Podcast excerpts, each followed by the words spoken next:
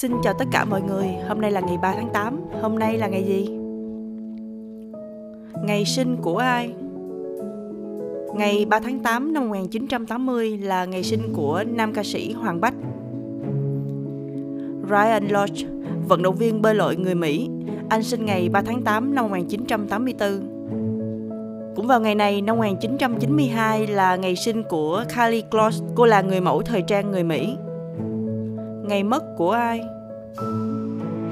Ngày 3 tháng 8 năm 1929 là ngày mất của Emil Berliner. Ông là một nhà phát minh người Đức gốc Do Thái.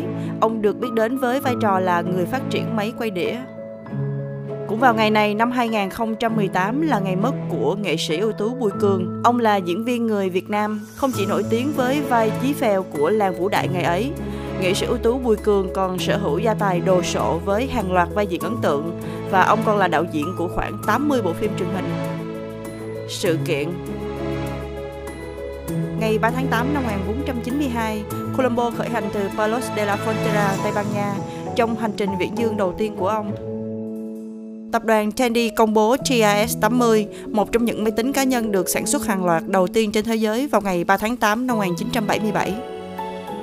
Cũng vào ngày này, năm 1997 là ngày công trình kiến trúc độc lập cao nhất Nam bán cầu Sky Tower ở trung tâm thành phố Auckland, New Zealand mở cửa sau 2 năm rưỡi xây dựng. Xin chào tạm biệt mọi người, chúc mọi người một ngày thật vui vẻ. Hẹn gặp lại mọi người vào lúc 7 giờ sáng mai tại A Week TV.